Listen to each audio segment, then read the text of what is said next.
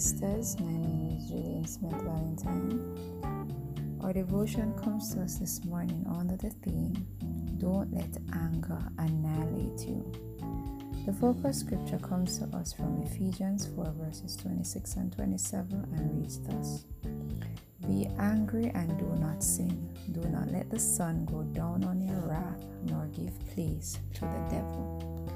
There are three fundamental lessons garnered here. First, it teaches that anger in itself is not necessarily wrong. Rather, it is how we handle or deal with that anger that determines if it is a sin or not. Uncontrolled anger is actually what can quickly spiral out of hand and lead us into doing wrong. Being angry is not an excuse to sin. Self control is required to channel anger in the right way, that is, to handle anger in a God honoring way.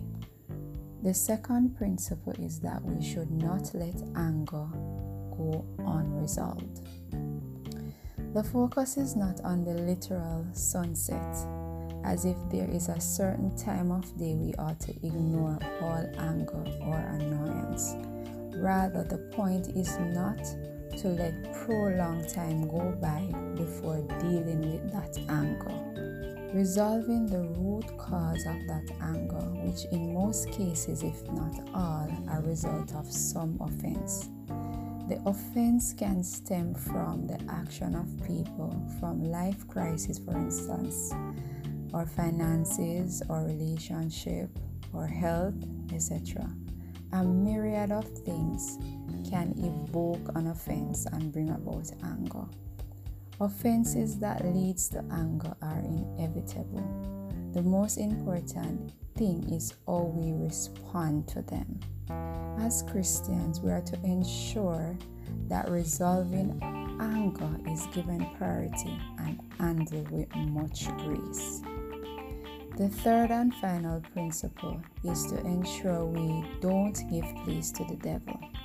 When anger is not addressed or resolved, it can lead to bitterness, hatred, unforgiveness, or the desire for vengeance, bruise.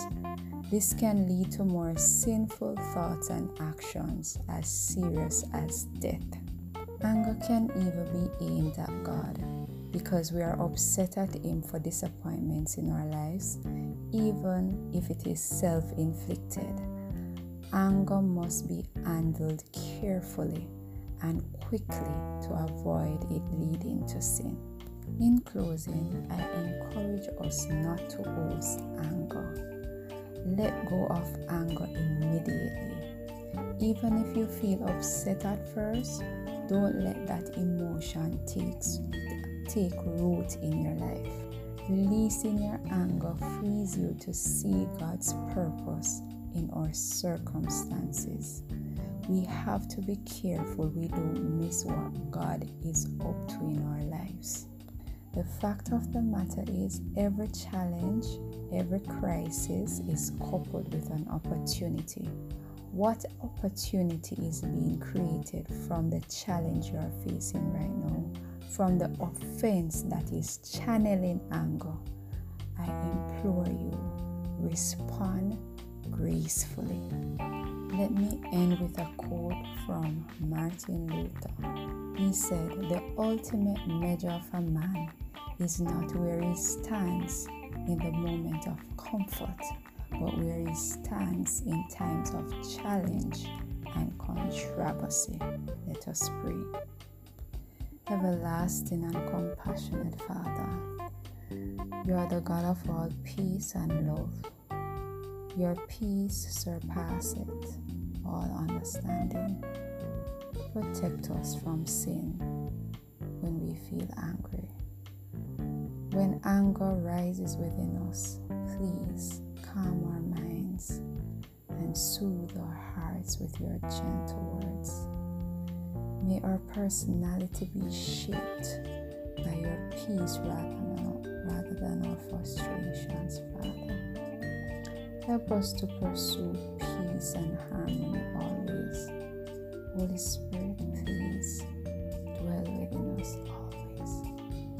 May we reflect your character, being slow to anger, abounding in steadfast love. The Bible says that our words are. And I pray that we will speak words of peace instead of anger. May we use our words to build up rather than to tear down. When we are under pressure, help us to remain passionate, to remain gentle, to remain meek, to be peacemakers. Lord, bless us and keep us. Make your face shine upon us. Be gracious to us. Lord, lift up your countenance upon us and give us your peace. In Jesus' name. Amen.